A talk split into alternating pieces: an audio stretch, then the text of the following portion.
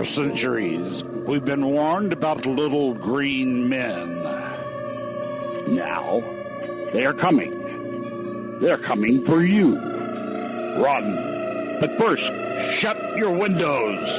hide your apples. Prepare for the attack of the android. android.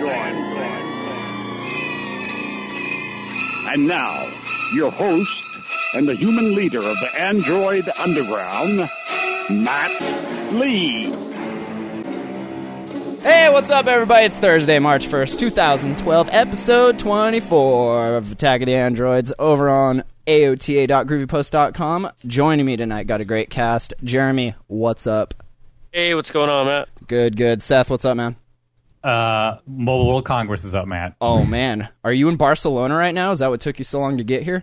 Eric, I wish. Eric, what's up, man? I'm so happy to be here tonight. You have no idea. Oh, I do have an idea because I can hear it in your voice. Joey, what's up, man?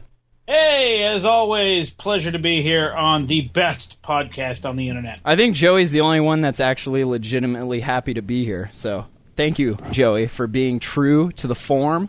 Uh, we do the show once a week, record Thursday, posted on Friday. You can check it out. Uh, every episode we've done, 1 through 23. Let's pimp some articles first. Who's been writing lately? I got a couple new posts up on groovypost.com, Android related. Want to use your smartphone to control your game emulators? You can do that. Want to use your GeneX to control Sonic CD on your Prime? You can do that. You want to unlock your bootloader? Eric, how'd that go? Uh, yeah. Nah. That was that was actually it was probably the the most fun I've had writing an article. Nice. Um, Tell us was about it. writing why I unlocked the bootloader. and That was a little great piece, and I want to take a little bit of credit for telling you to write it. Yes. Yeah, all credit goes to Jeremy on this one because I was just like, yeah, I already wrote a how to. Why do people need to know why? He was like, no, Eric, people need to know why. So I'm like, okay, why We not? want to know why. Yeah. We just No, to know. basically, it's just me ranting. Well, that's good. Yeah. What do you gain unlocking this thing? Because I'm still running locked everything, not rooted, none of that stuff. Still trying to get that that default experience dialed in. You know. give it up. No, honestly, they Yeah. let's let's Give it up. It's revisit. never gonna happen. let, us revisit the Prime reboot issues real quick, shall Enough. we? Point one five has come out, and still lots of angry people on XDA. But, I want to know but- how many forum posts, Matt. That's Oh, really, well- that's my burning question. Let me check. I'm glad you asked. But check this out. Still, mine is bulletproof now. No reboots, no problems, running on all the cores, all that stuff. It's perfect. But a lot of people are still having problems. So what that tells me is that there was a bad batch of chips, right? Because that, if it fixed a lot of them, but there's still a bunch still having problems, that's a bad hardware, right?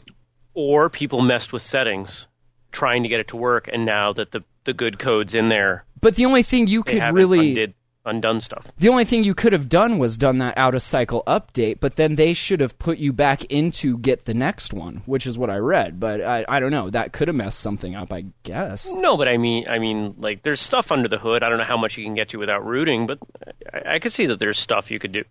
You know, maybe they, they're infected. Would that cause random reboots like that? On an Android, I guess we're we're not too familiar with Android infections and what they do, other than steal your data, right? With computers, we're used to, oh, look, this is acting a certain way, so we know there's a virus on it. But with Android, it's kind of we're still kind of learning how it should act when it's infected. I guess I don't know. Mine's never In been. general, anyone who's writing a virus or attack code um, doesn't have a chance to test it under every single circumstance possible. So there's quite frankly often bugs. Uh, that doesn't say all the time, but often there are. But listen, it's possible. listen. Even if you are releasing one version, well, okay, you have two. You have the worldwide version, right? And then you have this version. What's different? I mean, why are you? If you tested it, it should be just fine, right? Should be. Who said they tested it? So that well, that's what I'm saying, and they didn't because we saw how rushed it was. But they're testing it now, or excuse me, we're testing it now. Which who pays 500 bucks for, to beta test something besides I do. me and you and Eric? Well, how's, me. how's your Yeah. Prime, Eric? Is it stable? It's fine. And I mean that's why I was just like, you know what, I, I might as well just just uh, unlock the bootloader. Um, I mean, I I've not had stability problems. I really want to, you know, start getting into some of this stuff, like ice, uh, like the customized ice cream sandwiches, CM9, things like that. Um, so I mean, screw it. I just figured, what the hell? I'll go ahead and do it. Um, I don't know. I, I I'm a little irritated though because there's been some software problems like you're talking about, Matt, but I'm even reading about like some people having hardware issues like with their screens and things like that. And that's why it really pissed me off that, you know, as part of this tool, you're basically saying, I've unlocked my bootloader and now anything that happens to it, hardware, software, whatever, is no longer covered under warranty. Well, and check this out. That's exactly what we were talking about last week, where we said if they wouldn't have locked the bootloader in the first place, they wouldn't have the reason to pull your warranty when you do unlock it. And then, even if what you did has nothing to do with what happened, you're still screwed because of what you did unlocking it, even though that had nothing to do with how it broke. So they could have released a batch of just completely faulty primes, and everyone that rooted it thinking, oh, hopefully this will fix it, is now completely effed. It's a But that- cop out for poor quality control. It is, It's- right? No, it's not. Why do It's you not. have Eric- your Eric, customers? You do, Eric, you do support. You don't- would you? You, you know, don't- when you're hiring jokers at nine, ten bucks an hour, you can give them a script because you know the problems that are coming in. If somebody roots, you've just compounded that that script and you've made it uh, some factor of ten harder to figure out what's going on, and your support costs go up dramatically. But listen, what? Yeah, but that but you're looking at it you're looking at it the wrong way because you're assuming that you would have you would want these support people to you know stay with you know to figure out the actual root cause of the issue. That's not true because that's only when you get to like tier three level support. For most of your people, you're going to want them to just follow the script, and at the end of the day, if it doesn't work, you should have some sort of tool, and we know they exist because we have them for Motorola and HTC that resets the uh, the device back to factory settings. an SBF, right? And An SBF, SBF RUU, for Motorola. you know, whatever, Yeah. whatever you want to call it, you know, depending on your manufacturer.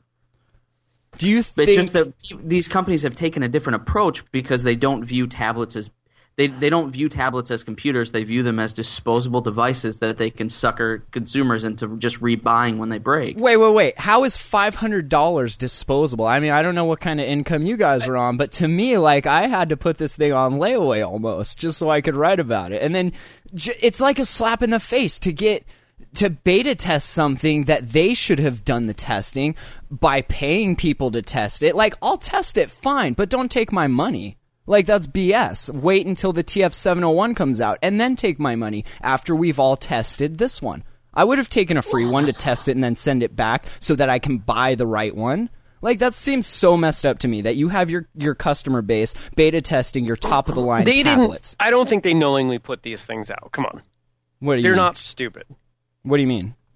They didn't knowingly send out all these defective units. No, no, no. But what I'm saying is, had more testing and proper testing gone on, what they did was when they came out, they were fine because they were running Honeycomb. It was ICS that broke something with the Tegra, as far as I understand. So that should have been tested when you rush an update to make it before But CES. you even you've even said that there were plenty of people that didn't have issues. right, but there are plenty that are. How so? You know, like you said, bad batch of chips. It's entirely possible that that Well- batch wasn't labeled as a separate, you know, trackable serial But check this out. set. We're I mean, seeing- there's there's, there's reasons. we're seeing primes with the same serial number as mine still messed up. So that I would say bad batch of chips because mine Same was serial working. number, then they're counterfeit.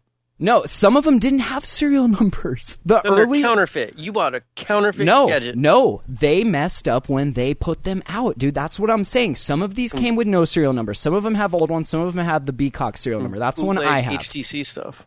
Well, the the the post for uh for Seth, 135 pages now. So Yeah, I was really curious about that. I know. You're welcome. But 0.15 fixed for some people, some people not. So I don't know. I've been telling people when they ask what tablet I should get, I tell them to wait for the TF701 if they want Android or go talk to somebody else if they You know- want, you know. You know, Matt, my opinion on this is I, I know Eric, Eric had a very impassioned rant at the end of his article, uh, and I, I mean, I I understand what he's saying, and it makes some sense. But if I'm a manufacturer, uh, my response is I lock the bootloader and keep it locked, right? Because then people can't mess with the uh, CPU. They can't do all this other problem. My support is easier.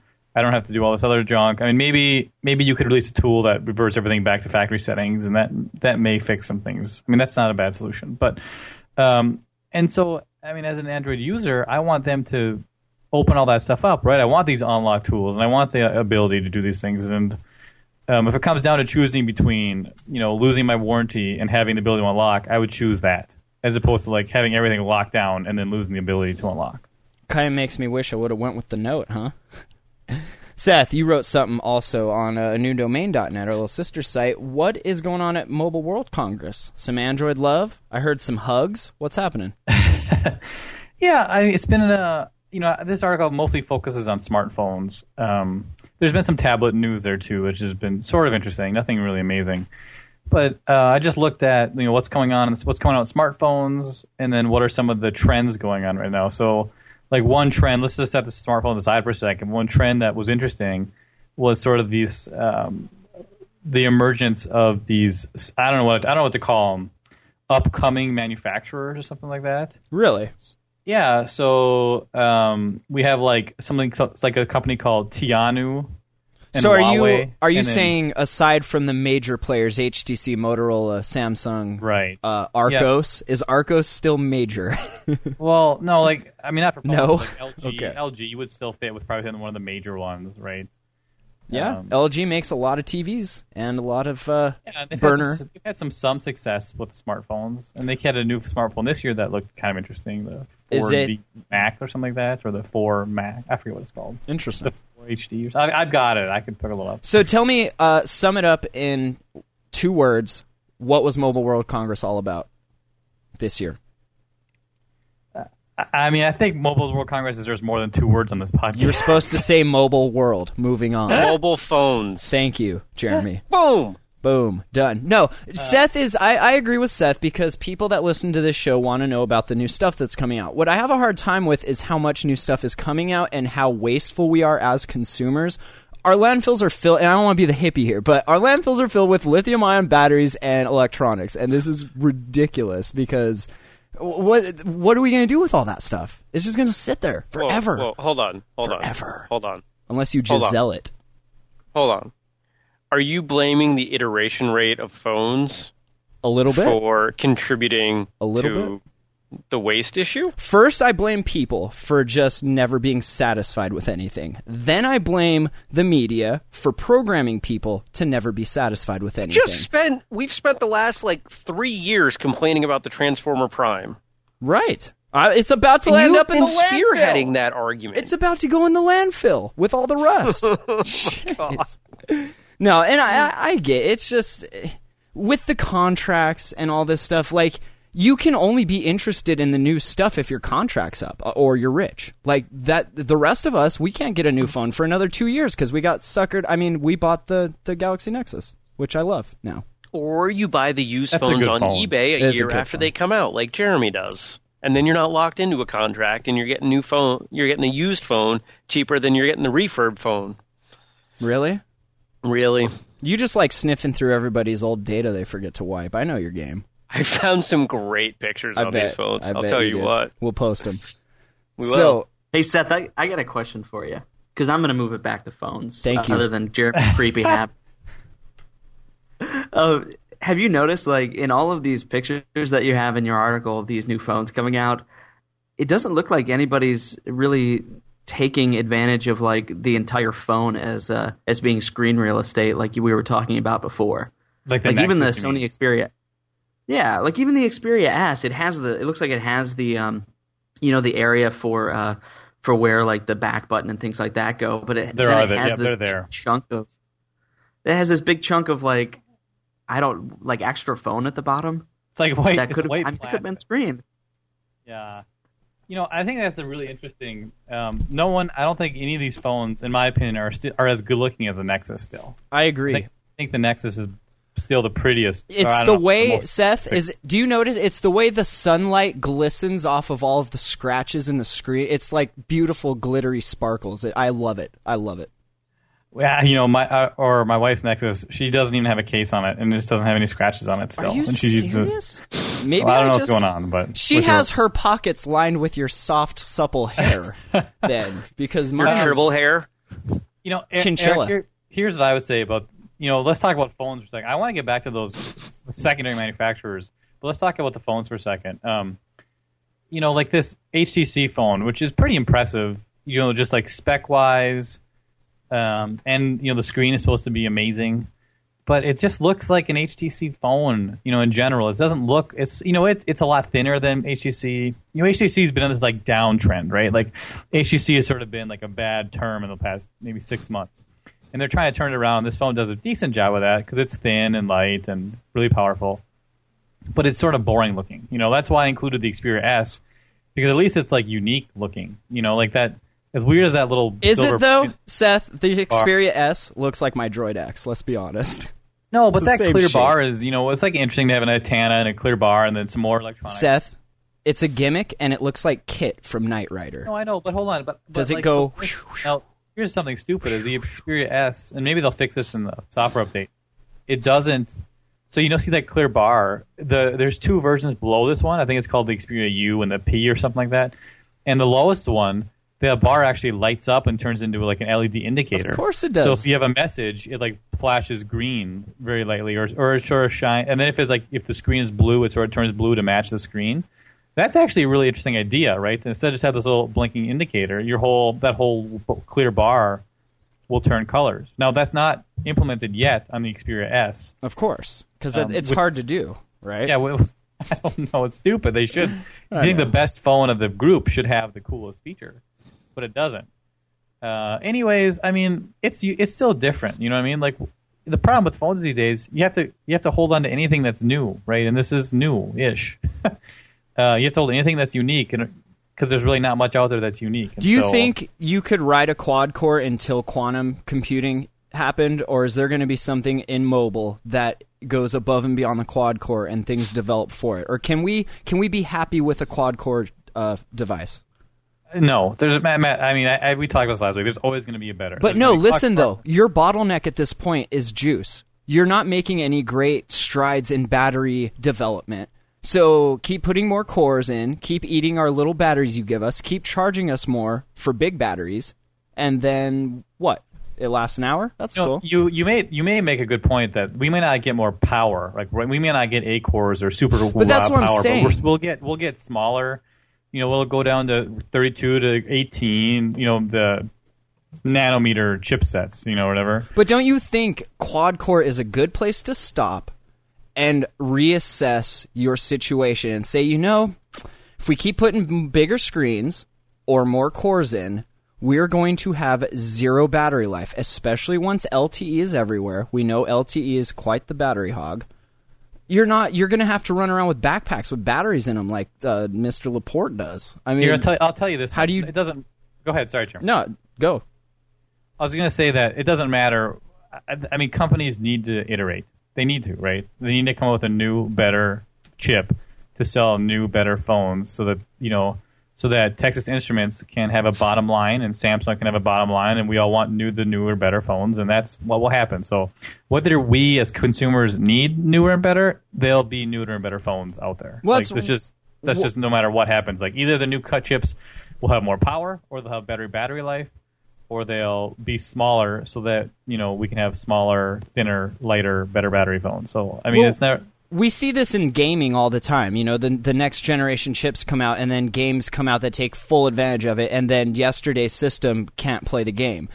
Uh, I don't see that happening with the mobile though. Like you're going to get to a certain point where I feel like Moore's law is going to run out quicker for mobile than it does for regular, even though it's all computing. I understand that, but I can't see it iterating much more than that. I don't. I don't know. Uh, without having a burst in the battery, which we've seen the the Nexus, the Galaxy Nexus has 2100 milliamp battery, right? They're just now coming out with a 3300 milliwatt milliamp.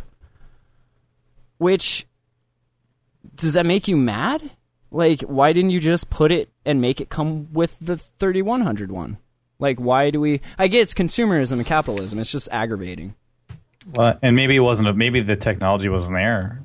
You know what I really? mean? Because the to- RAZR Maxx seemed to be just fine with its 3300 milliamp battery. This is how it's always going to be. There's always going to be something newer and better right around the corner, and you just got to if you're gonna if you're gonna play in this space, you got to suck it up and you got to deal with that. Nice. I need to hit the lottery I mean, to continue playing in this space. Isn't this the same? I mean, the same thing that we saw with laptops back in the day. Like, I would get pissed because I would buy a laptop and it's like, oh, I just paid two thousand dollars for this great machine, and then the next month something even better's out. I mean, it's just it is it's what we deal with because we like technology and we Yeah, buy it. I, I get that. It just seems like they're focusing on the wrong areas. Just personally, th- from what I've seen, like I, I would way rather a company spend R and D dollars on something other than how many more cores can we cram in this thing? How much bigger can we make the screen? How much brighter can we make it burn your eyes when you're trying to read? Uh, like, although do something Matt, different. I mean, here, here's here's what I'll say. You're right in the sense that we are getting. It seems to me as a consumer, I'm getting to a point where you know I could see in like one or two generations, I'll have most of the things I could I can right now think that I would want on a phone. Right, like LTE is plenty fast. It seems like it's plenty fast for a lot of things. Right? Yeah, for sure. I'd have a beautiful 720p screen, maybe 1080p eventually. I mean, a beautiful screen with super high pixel density, with a great battery Yep.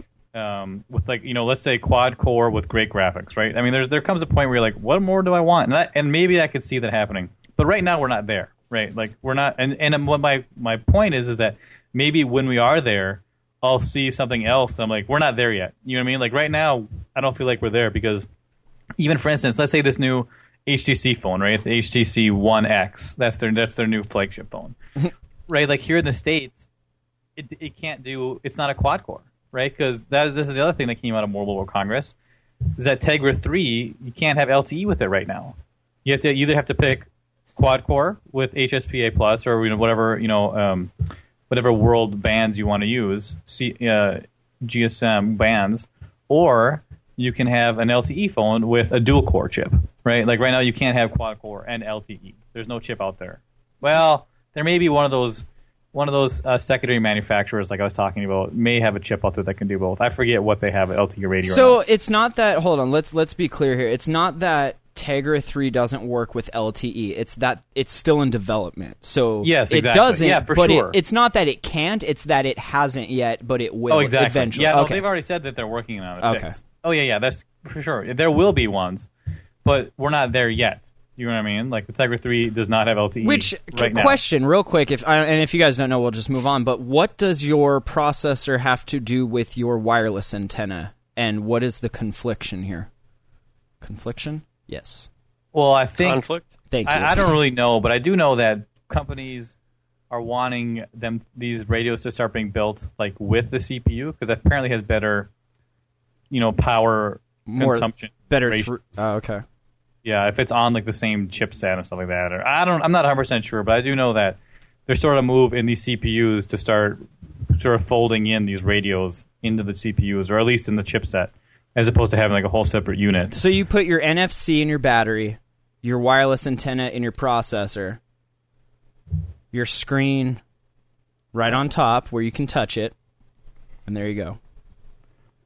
Well, so I mean that was that was an interesting development. At, I found at least. So, like for instance, uh, the European version will get a quad core of this HTC phone, and then the US will only have a dual core, dual core, but it will have LTE.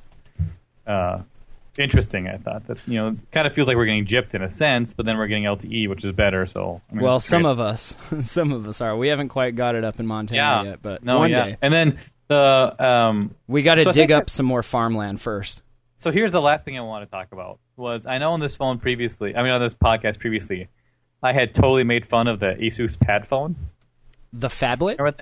Yeah, no, well, it's no, it's not a fab. I mean, it's not a phablet. Maybe that maybe that is a phablet, and those other things aren't. Maybe But- you don't know.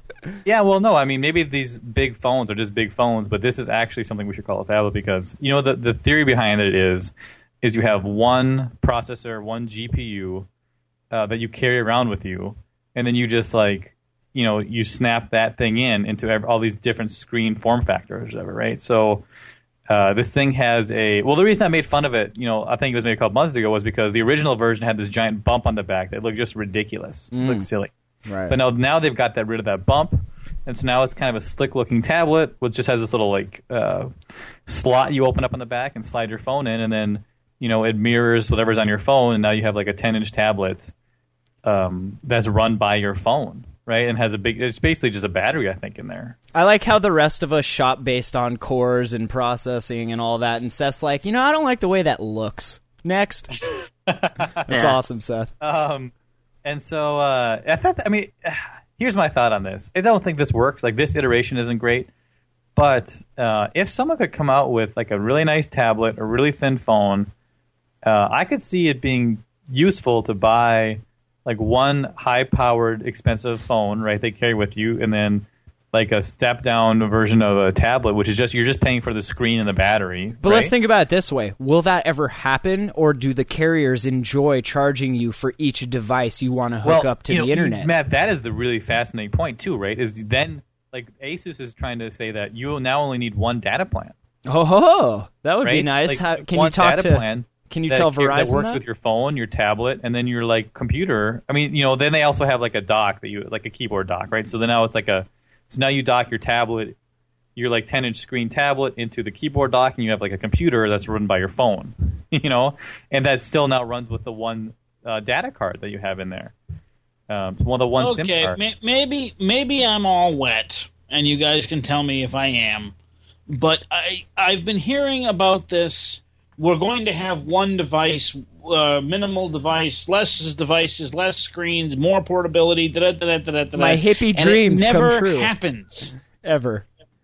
It almost. Hold on, Joey. Do you remember old school terminal systems? That that was the closest we've gotten to that. Is one main server and then screens running all over it. And we saw how how fast that disappeared Yeah. when the PC revolution hit, and you could do processing locally. Do you think it's our fault though? Do we as humans like all of these shiny devices and we can't just drop it down to one? We won't? Or do you think it's it's the choices we're given? Personally, I think it's just the simple fact that one in the current environment, one device just doesn't make sense. You just you can't build in the power that you can build into a desktop in a mobile platform. You can't build in multiple hard drives to increase storage. but hold on. lap- But does is that what really matters? I don't think so. Well, not I mean, anymore. Think about it what, used to. if you if you have your phone, Joey, and, and maybe your phone usage is different from mine, and maybe mine is different from everyone else's, but if you're sitting there with your phone, if you've got stuff that you want to do that you can't do with your phone, are you saying generally, I need more storage or I need faster processing? I'm saying I need a real freaking keyboard It's and interface. a mouse and a bigger screen. It's interface for sure. Yeah. Well, I mean, yes and no. Um, But aren't we seeing that? We can get all that stuff for our tablets and our phones. We can get projectors for. I mean, we can get all the gimmicky stuff, but is it useful?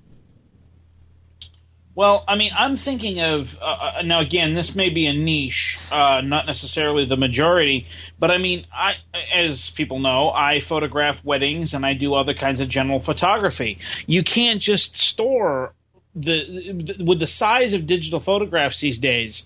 You can't just store uh, a, a few hundred or a few thousand photos on any old ordinary SD card. But you, know, listen. you have to have a huge storage medium No, to no. be able to effectively store those. No, you get a Wi-Fi SD on LTE, and there you go. Well, okay. Now, if you want to start talking about the, the whole cloud thing and, and, and getting into that, the, here's the problem with cloud computing. We are one serious security breach away from everybody saying this is totally insecure. If if the federal government, the IRS, You know, if if a major healthcare provider, if somebody had a huge breach, and the reason for it was because they were using a cloud computing platform, and they term and the the root cause was the fact that that is an inherently insecure medium, uh, then the whole thing would fall apart, and Now- no one would ever trust. Now hold on. Whose fault is it? It's insecure. Is it your password that is password, or is it the exploits and the vulnerabilities that are available for the system and the platform itself? it's the fact that by putting any kind of information in a a medium that you do not have physical control over, you cannot be 112% sure of its physical Okay, so you're And- talking. You're not talking hacks and breaches. You're talking Google deciding to be evil with our information, or whatever the case may be. Because I'll tell you, That- dual factor authentication. You cannot hack my Gmail account. You cannot. It's impossible. If everybody.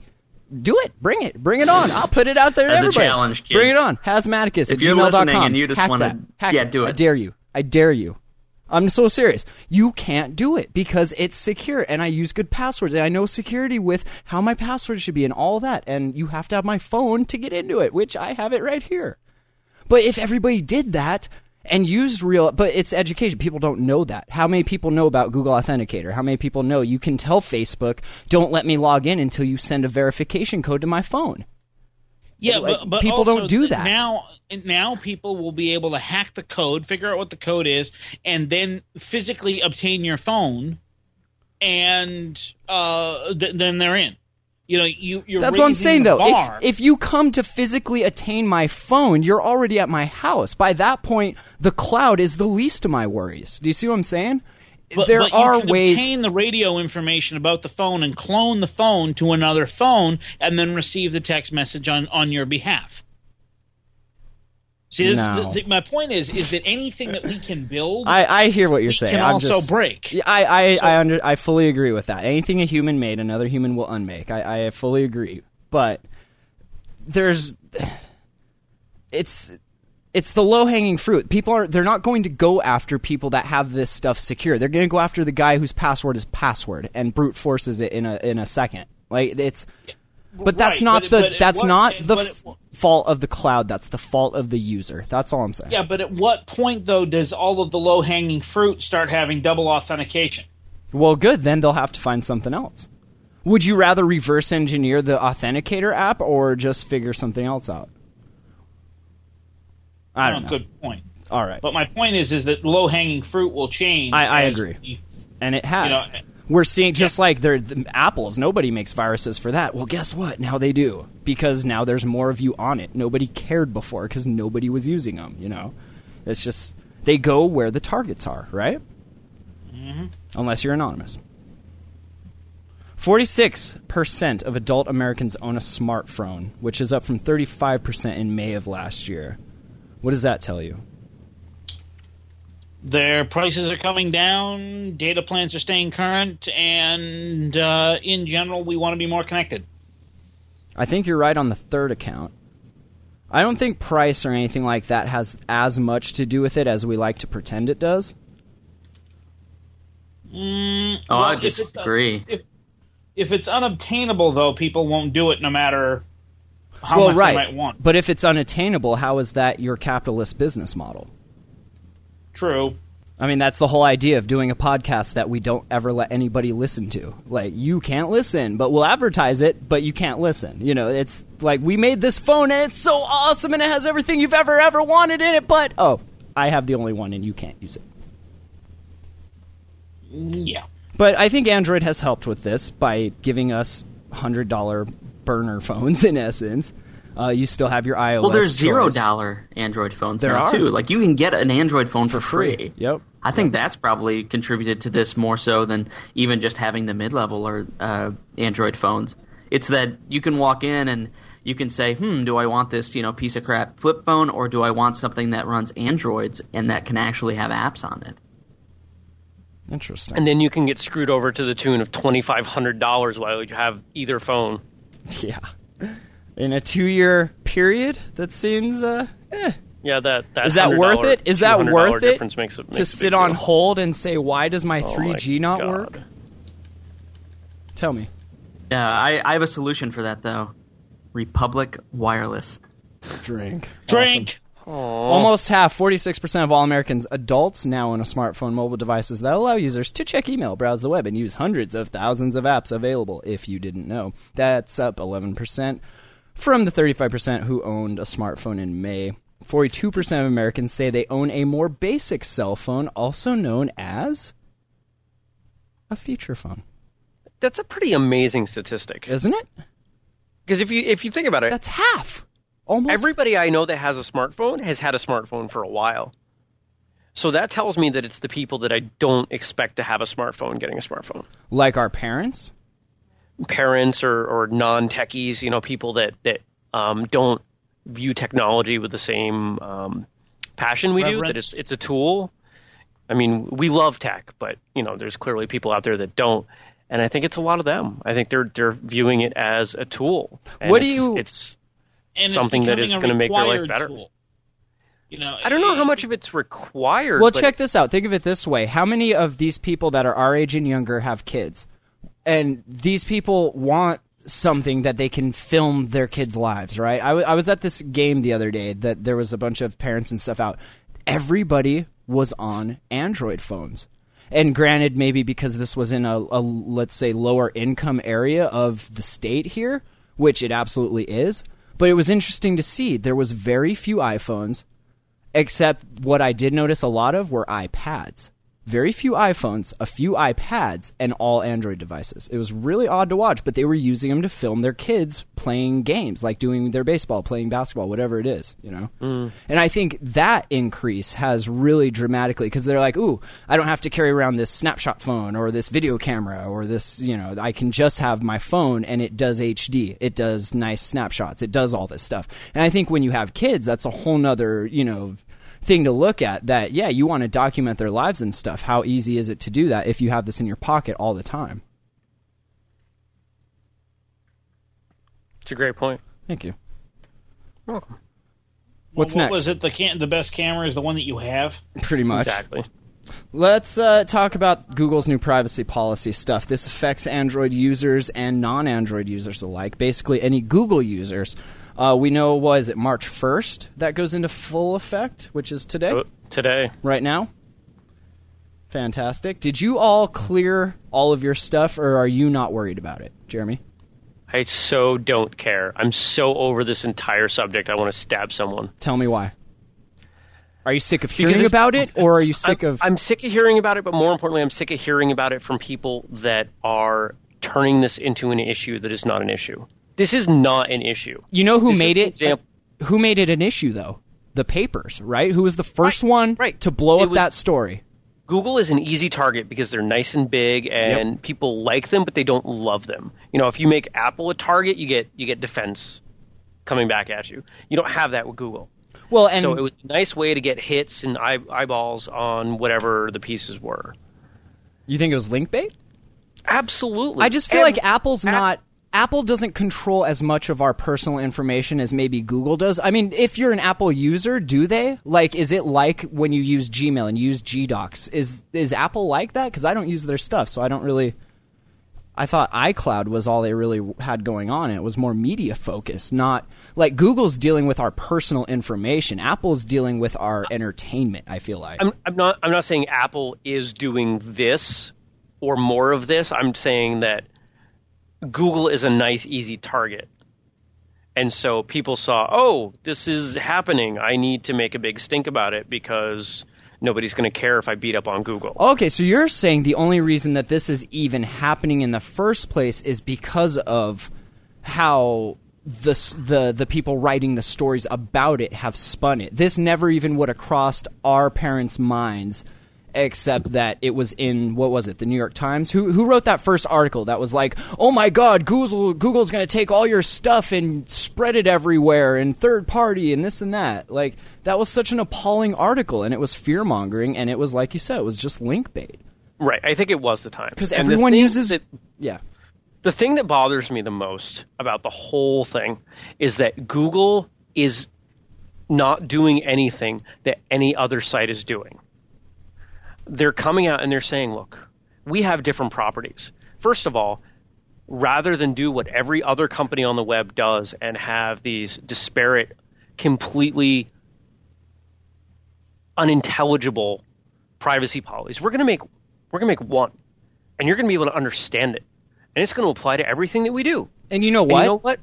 yeah. because the web is all about sharing things and we've got Gmail and calendar and things like that and sometimes you want to click a link in your Gmail and have it show up as a calendar appointment or and you want to share maybe you want to share to Google Plus or do something on one of our other many things like maps or whatever we're letting you know ahead of time that we're going to have data moving back and forth between them. Yes, we're probably going to sell sell some ads based on the fact that this can happen, but it's not like we know anything more about you than we ever did.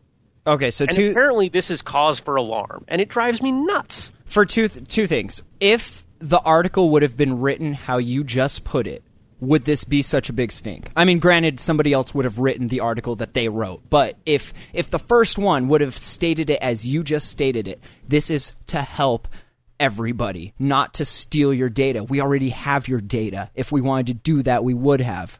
Maybe we do a little bit. Personally, I'd rather get targeted ads. I don't want random, you know, generic ads. Maybe it's something I want. Who knows? But do you think that would have went differently if the first article out from a major publication was, "Hey, this is kind of cool. Everyone else should maybe look at this." Instead of being like, "Oh my god, look out, delete everything." Like how much would our life suck if you couldn't use Google? I mean, come on. What are you I think it would have been very different. It would, right? And I mean, we would be different because of it, but we wouldn't know because it was different. But if you went from using it now to having all that taken away, like my day to day would just be terrid. I don't want to use Bing. I don't use Bing Maps. Come on, come on. But yeah, I, I fully agree with you. And I've even up here in Montana, I'm hearing people say, "Oh my God, did you delete all your?" Like, no, I don't want Google to be useless. I like it knowing about me so that it can provide me with useful information. That's the point. And that's the thing that's bizarre about this whole thing is that it it made it down into the mainstream. Isn't like that weird? everybody knew about this. They didn't have the context to to process it, but they knew about it. Now let That's me bring. because it caused fear and panic because people do not, as a whole, understand technology. Let me bring it back around to Android, though. Does that have to do with more people using Android phones, Google integrating Google Plus into it, and Gmail and all that stuff? Do you think maybe more people know the name Google, and so when this happened, they're like, ooh, do I use that? And they looked at their phone, they said, hey, honey, what does that say? I don't have my glasses. And she said, oh, it says Google. Oh, no, I better delete. Like, how useless would that be if you just wiped all your information? I mean, did any of you guys actually do that? No, because I don't care. It- well, I, I had already turned mine off. So, do you find? Well, I guess you wouldn't know then if you if you had it on. But I'm just trying to decide like how much more useful it is to use Google and all of their uh, applications when it knows about you, as opposed to when it doesn't. Like, is it worth it? Uh, you know, you know, it's weird because I still feel like I'm getting targeted ads. you know what I mean? Like I, wh- whoever's tracking me is still, even though I shut off Google, I'm still obviously being tracked because anytime I, anytime I go to a website, you know what I mean? Like I start getting ads for that sort of stuff. but now is that Google or is that Facebook? That's Google, right? With the ads. I never use. I'm always signed out of Facebook, so it's it's something other than Facebook. And I mean, I'm sure there's Yeah. like a thousand different ad companies. I'm sure I'm being tracked somehow, but you know. But is it worth it to you to be tracked? I mean, then this is a conversation probably for another time or show. But is is it worth it for what we get from these companies for to be able to share stuff on Facebook or to be able to use Gmaps or Docs? Is it worth it to give them a little info about us or a lot of info, i i depending on the case? Yes. Absolutely, right? What do you have to hide? And I hate to be the one to make that argument because, yeah, maybe we do have a little something to hide here and there, and as most human beings do. But you need to know enough not to put the things you have to hide on the internet in the first place.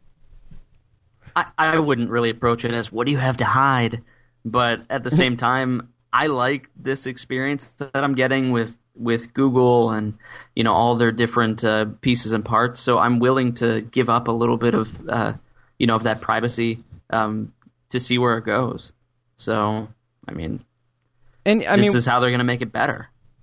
How, how about this?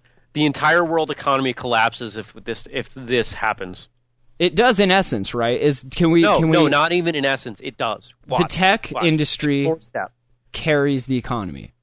Right? If we stop allowing this exchange of information, right, I see what you're saying. then every free free and i'm using that with, with loose terms internet service collapses because they're all based on some manner of advertising they're sharing they're sending data around somewhere Yeah, can in you some- now that you right? mention it, they go down facebook goes down google goes down all these services go down you know who doesn't? who Diaspora. i'm pretty sure they already went down Oh dang. That's That's world, our cold, bro. global That's- they would. I mean, that's a little bit extreme, Jeremy. Here they we would go. just they would just change the t- advertising. I mean, what would change is that They they, would no longer no- do targeted advertising, right? No, they now you would, have- they was what's that? You wouldn't have an opportunity Because you're saying talking about targeting advertising is so powerful. I, I, it's not targeted advertising we're talking about. It's it's it's the collection of information For advertising. than that. It, it's it's for advertising, but it's for all right. then don't buy what they're advertising. How about that? If if Facebook all of a sudden can't tell, I don't know if any of you have ever run through the advertising mechanism at Facebook. I have. Yes. I, I've placed ads on Facebook. Yes. but it allow you say I want to put ads here. I want to put ads for this age group, etc.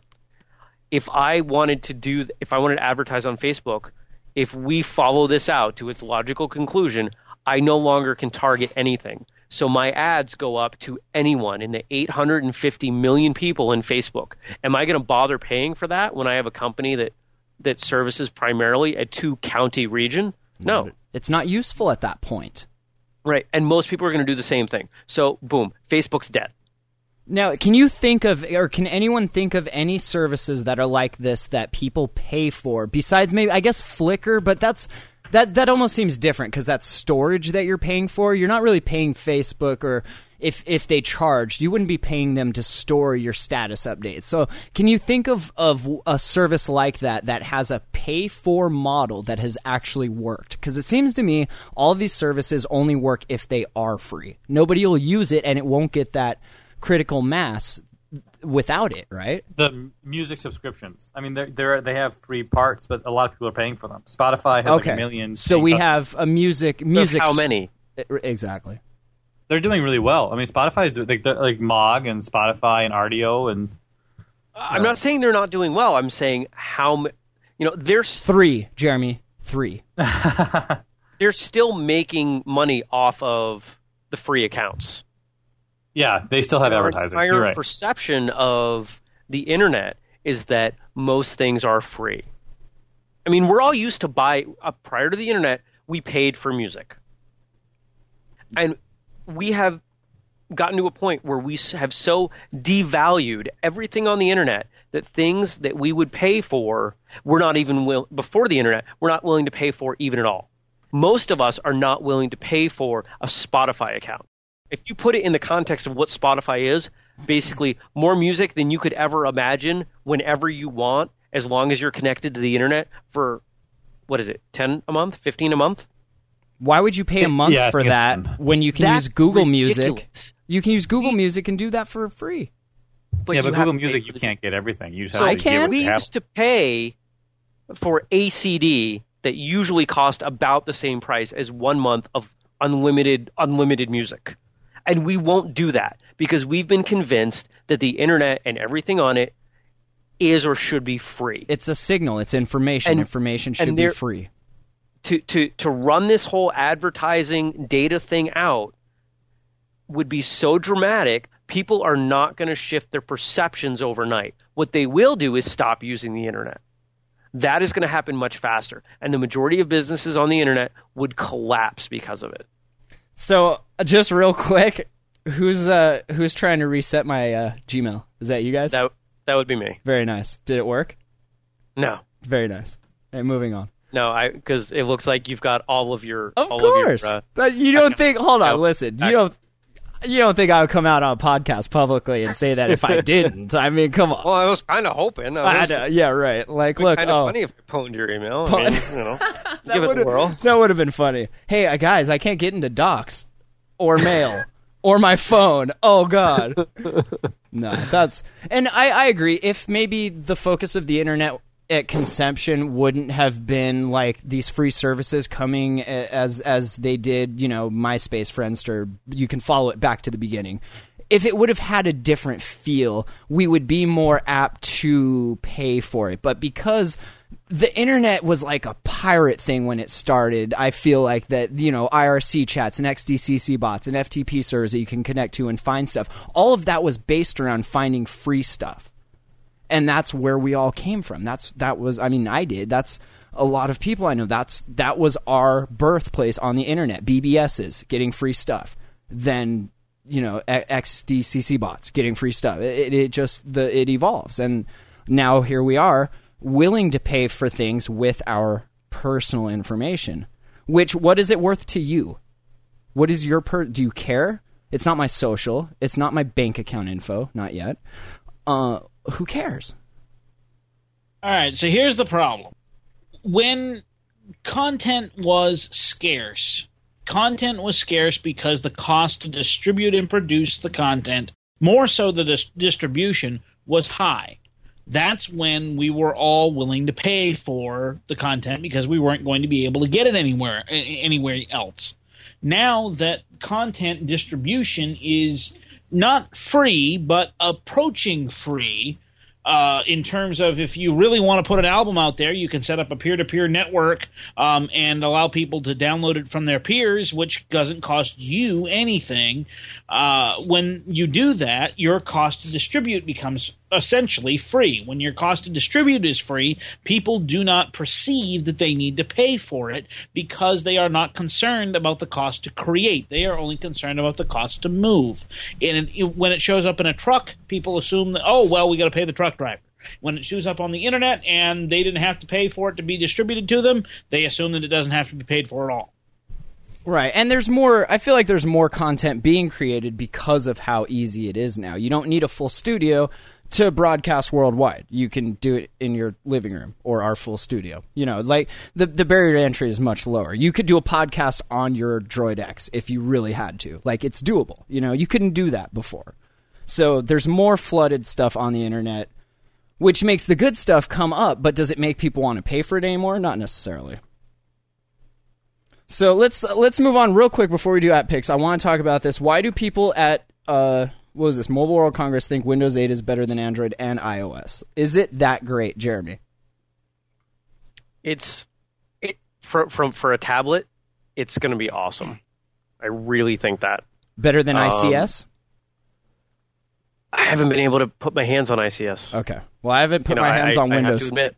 I haven't put my um, hands on 8, so but from from you know I don't have eight on a tablet. You know I, uh, I've got it on a computer. I've looked at the stuff that they're talking about implementing and, and transitioning out to a tablet, and it looks pretty awesome. Uh, one of the things we need to keep in mind is that Windows 8 on a tablet is borrowing very much from Windows Phone 7, which while it hasn't gotten the numbers, anybody that has it says it rocks. That's interesting. It does look. It looks like it was built. I have this HP tablet here that is such a pile. Even with Windows 7 on it, I never use it as a tablet. I just don't. The screen is terrible. The responsiveness is terrible. It's just terrible. With maybe this OS, I mean, that's not going to make the screen better or anything like that. But it does look like it would work a lot better for this sort of form factor. But they don't even make these anymore. Let's be honest. So. So Jeremy, I'm I wouldn't say that I follow Windows 8 like I followed it at all. To be honest with you, is the the experience on a computer? Does it look like what I'm seeing it on a tablet? Like the sort of the tiles?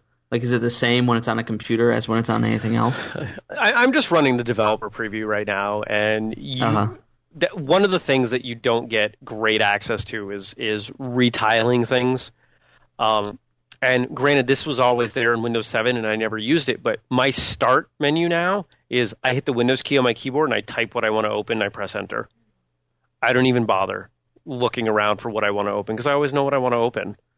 and that start menu search function is so convenient. Is that quicker than Window R and then typing what you want? It, it just seems like they took away the R command and then just said, "Here, type here instead." It's the same, yeah, same idea. Same idea. Okay. See, I use that for two or three things: my calculator, my notepad, stuff like that. Everything else, I just have it arranged where I can get to it quickly. But I see what you're saying, though. It's interesting. The the, the main points they were saying, um, iPad isn't going anywhere. This is from uh, CNET.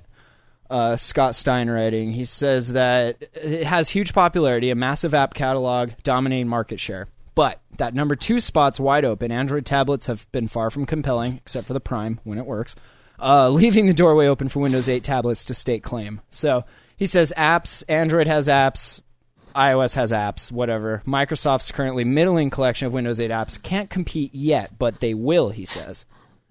Do you think is it too little too late or they're not going for massive developers though, right? They're making them in-house.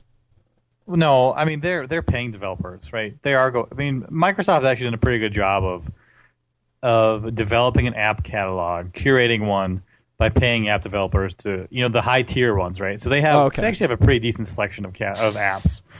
Um, I- you know, I- I've I've looked at this Windows 8. I haven't like downloaded it, but I've looked at you know pretty extensively videos and walkthroughs and things like that. And uh, I mean, as a tablet OS, it looks okay, maybe, but like I, I'm worried about on a desktop. This looks terrible. Like I don't want this on my desktop at all.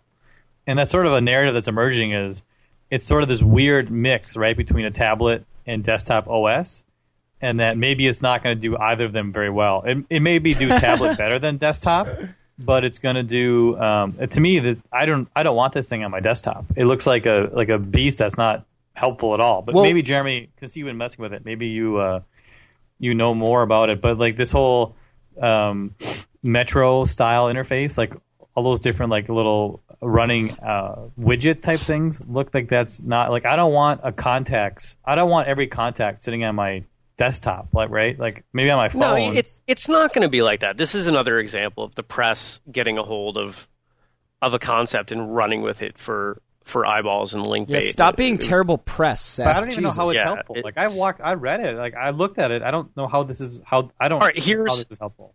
Look at it this way. So, let's say you've got a computer in your office and you have maybe you're someone that doesn't use the computer 100% of the time. So, maybe you throw up on on widgets the weather and your Twitter feed and a few other things.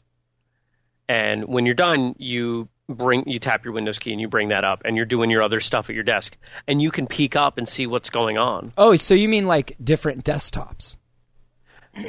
Yeah, you could kind of you could use it like that. I mean, that's how I'm hoping to use it. I see. You know, maybe maybe you have a separate monitor and you throw some throw it on there. I mean, not that you can't do that now. sure. Um, Can I give Seth another use case? sure. Seth, in 50 years, when you're 90, you're really going to appreciate those big giant tiles. That's all. Here here's what I think is really going on. I I don't think that Metro on Windows 8 is actually about Windows 8. I think it's about Windows 9. Ah, so this is like the Vista of that new generation, so to speak. So this might be kind of crummy, but the next one, that's going to be no, the one. it's it's not going to be crummy. It's the one OS to rule them all. Because okay. so let's say Windows 8 is out for three years before Windows 9, right? Give or take. sure. That, that that's the target. At the pr- rate of progression that phones have been going and tablets have been going, would it not be feasible that in three and a half to four years, phones, tablets, desktops are all, can all could all run the same operating system? No. Because We're the, talking about quad core one and a half gigahertz processors. the FTC will never let that happen. That's called a monopoly. No, no, that's not a monopoly, and let's not go down that road. That's Okay. a, that's a, a lengthy conversation. What I'm saying is, if you can have, with minimal changes, a program that will operate on a tablet and a phone and a computer and maybe even the Xbox, that's really compelling as a developer. That's really compelling as an ecosystem, which is I, I believe is the most important thing if you're a big tech company like Microsoft, Apple, Amazon. It's that need to develop a broad ecosystem. So what Windows 8 is, in my opinion, maybe, is to convince people, to desensitize people into seeing this similar interfaces across phone, tablet, computer, gaming console, etc. Here's my worry, Jeremy, is that a operating system on OS set up for touch. I don't know if it's going to work. I don't. I could see you doing things for touch that are going to be annoying with a mouse, and then trying to like figure out how mouse how mouse gestures translate into touch gestures was translating different types of operating systems, and like in a sense, I kind of would just want like my touch screens, you know, my touch screens and my mouse stuff to be mouse stuff, and I don't know if I want them to be uh, sort of smashed together in ways that you know Windows thinks is helpful to me. Is it because you don't want to look dumb and keep touching your non-touch screen screen, or can you not use a mouse to click on that stuff? Because it seems a bigger target. Who No, cares? but the problem is, is like, like I mean, the there there are UI things that are different with like swiping and up and down. Where it's like, I do want to hold my mouse button down, Ah. and flip them off with my left. You know what I mean? Flip them off to the left, or hold my mouse button at the bottom of the screen. And So hold flip on. it up. You know what I mean? And stuff Isn't like it- that. Or do, Isn't it smart enough to know what type of interface you're using and switch? but what I'm saying is, is that you have the same UI, right? And that, but then you're says assuming you that have to? Thank you. You only have to develop for one code base. You can have different interfaces. You can so like the rearrange. Metro. This, so that's what this is. This is the Metro versus the whatever under underbelly that they have under there. Uh, you could look at it. You could call it that way. But even within the application itself, you could have it laid out differently. Best example: if you bring up a web page on a 24-inch monitor, it looks one way. If you bring it up on your phone, and you know, oftentimes you get re- redirected to m dot whatever dot com, Right. it's formatted differently. Same website, same content, but they've got a little bit of code that they worked in there to make it work a little bit better. They can completely do that with applications. So, so then that seems more to me like a uh, a boon to these manufacturers or to Microsoft, not necessarily the end user. You know what I mean? Like, and, and maybe that's fine to have one thing that does it all. I'm just worried. I, I just want my things to function differently. I want my I want my tablet to function with a touchscreen, and I want my computer to function with a mouse. They always will. Just for you, But I worry. But I worry that this Windows So- 8 thing doesn't do it very well. Like for instance, they have two versions of of Internet Explorer. They have a Metro Internet Explorer and they have a Windows. They've got a Windows Internet Explorer. You know what I mean? You're like, what? Why do they have two Internet Explorers? Like, what's going on there? Do I use one with my tablet and one with my mouse, or do I? You I- probably use one with touch and one with traditional controls. I I, don't know. I haven't looked into it. I had a hard Yeah. enough time removing one Internet Explorer from my Windows system. I don't need to mess with two. And I, I personally, I mean, maybe, maybe this is, but I, I mean, I still like ICS a lot. I think, although, I mean, there are some problems with it. Like, I wish it was a little easier to open the app drawer, and What? there's some. There's a button. Hold on, hold on. There's a button right here. no, I know in the I know, middle. but it's way at the top right of the screen. It's in the middle. I, I want it to be on the bottom. it is. What are you Seth, talking you are about, such a. Seth? What are you? I gotta go all the way to the top of the phone. Seth wrote an article that the Galaxy Nexus sucked because it was too big for his little tiny hands. No, no, tablets. Tablets. I'm talking about, Matt. The Oh. tablet. fun- My tab. My at least. Hold on. Maybe I'm wrong, but my You're wrong, dude. my Cyanogen ICS on my touchpad. The the open apps button is on the very top right of the screen, and it's Oh, annoying. Yes, you're right. But isn't that where you Yeah. hold it? It's right no, there. I hold them on the bottom. Why are you holding it like that? I don't know. Hold it better. Holding it wrong. Hold it. You're holding it wrong. Take away- hold it wrong. Okay. Well, let's. Uh, very cool. Very cool. Uh, app picks for okay, Windows this week in uh, lame Apple excuses. Thank you, Joey. oh man. Well, at least it's better than Apple and Android. I mean, that makes us feel better, right? Sure. Sure. No, there's no way this is better. I mean, in my opinion, there's no way this is better than either one of them. But we'll see how it works out. Yes, we will. Do you want to talk about LG? Why are they doing the next G Next phone? What's up with that? That's not. LG, I I have a theory. please. Hold on, hold on, just to be clear though. But now there's rumors that HTC, every everyone is in talks. Can we all do a Nexus phone? All of Yeah, us? Everyone is in talks. We so should all do one. Even Might our do Archos. the This is attack sort of of a the non- androids. n- This is sort of Attack a of the androids. non-story. Nexus Seth. Nice. That'd be It's fantastic. just it's just going to be covered in hair. I just assumed It- that it it be was the Nexus Hair, wow. Next and then you'd have an app called Oh, Seth that you could oh. talk to. And we could give it a cool geeky name like uh, uh I don't know, Dalek Seth. Oh my god! Wait, the Nexus Did you just pull out a Doctor Who reference? I'm gonna edit I that one out. It's okay. Okay, that's Um, what I thought that was. I had a theory that maybe a cult of Skaro. because they bought Motorola, they were like, well, let's just throw this one to uh, who makes all those Yeah. burner phones? Oh yeah, LG. Hey LG, can you make a burner Galaxy Nexus? or not? yeah, that that's, you know what I mean? A Nexus. Aside from the low, the low end thing, I think they're just casting dispersion. You know, from from the fact that they bought Motorola. After Samsung's debacle with it, and then Motorola getting purchased by the Google, and then they're just like, here LG, here's a Christmas present from us to That's you. in, that's interesting, but uh, I forget if it was Eric Schmidt or one of the other Google guys uh, was saying that they've tried to develop a, and the word was firewall between micros between Motorola and Google, which actually I'm not really happy about. I Well, kind of want there to be, I kind of don't want there to be a firewall. I know, right? Didn't we talk about that last week though, where they replaced who was it, the head of mobility with one of Google's own people? How is that making it a firewall? I don't know, but that's what they were saying. So Okay. I think it's maybe Sergey. I'm not sure who it was.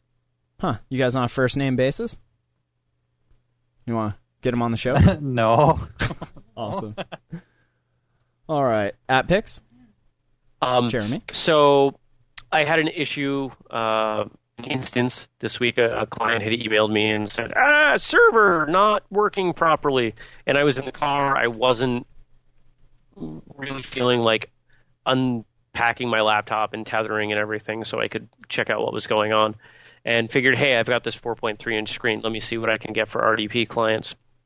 And after trying a bunch of the free ones, I settled on 2X client uh, free, fast, worked well. Um, mouse translation, which oftentimes is, is, in my opinion, a challenge going from touch to mouse uh, with any of these emulators, uh, worked pretty well. Better than VNC?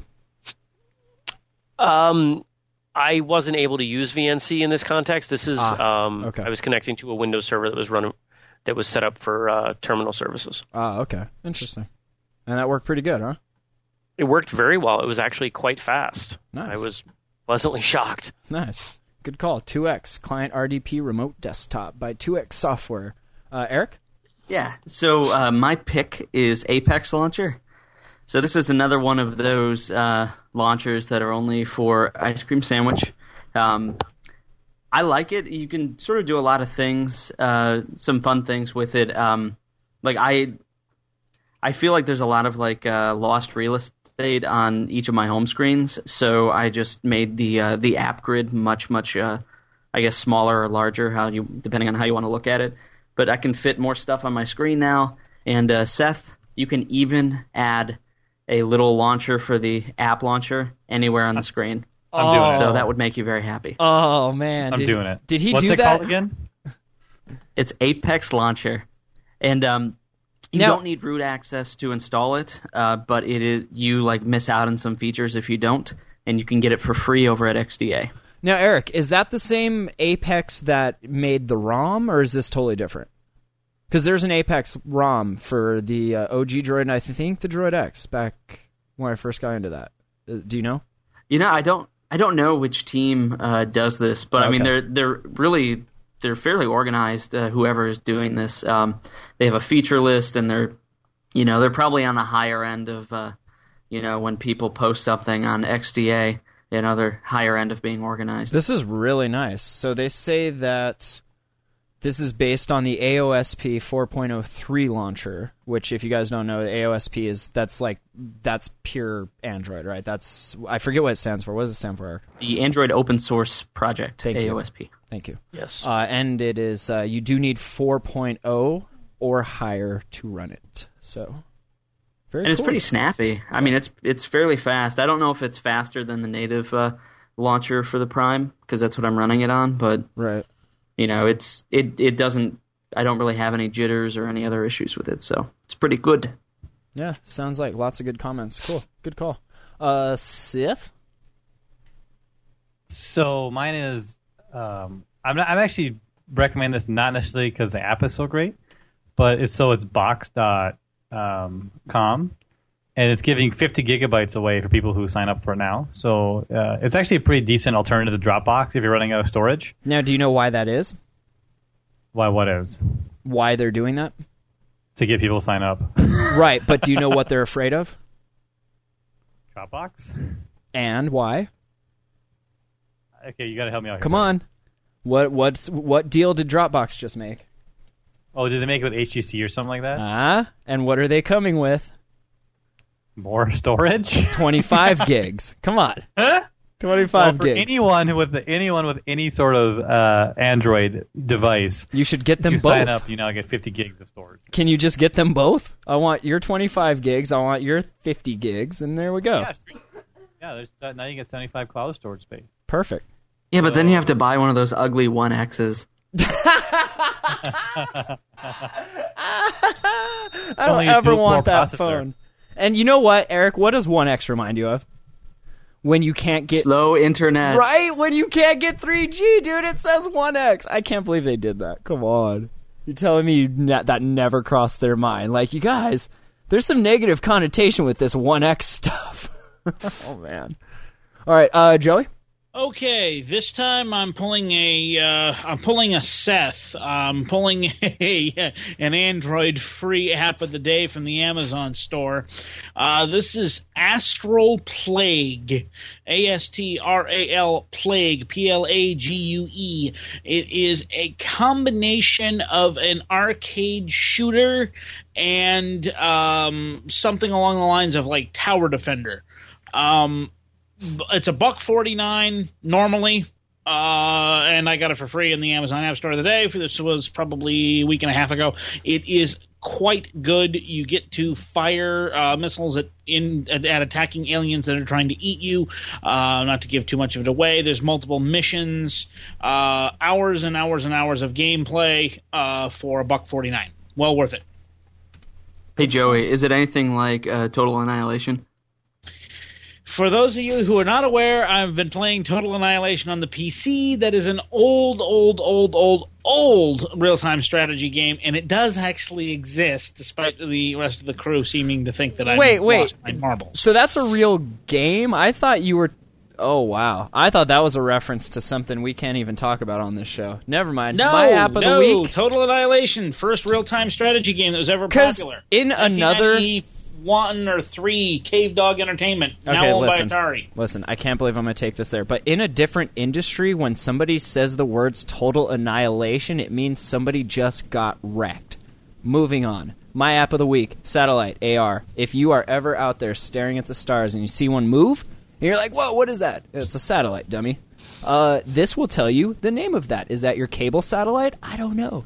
You can uh, even put in objects like the ISS, the uh, space station, and it'll give you a countdown on how long it will be until the space station is visible where you're at. Now, this only works if you have good GPS lock. So, I mean, it's it'll work without it, but it's really deadly accurate when you have good GPS lock.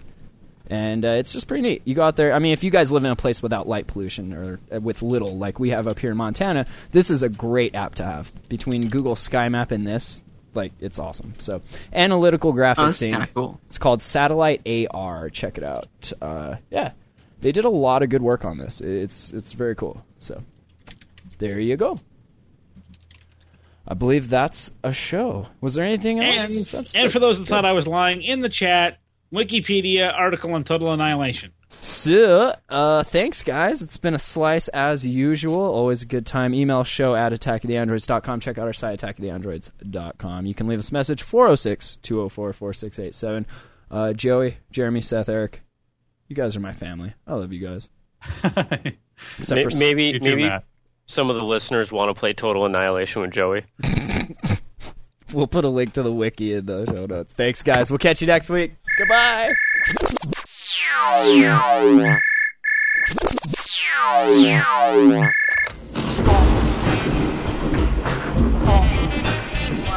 It's attack of the android.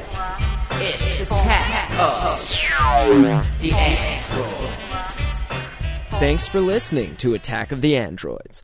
AttackoftheAndroids.com.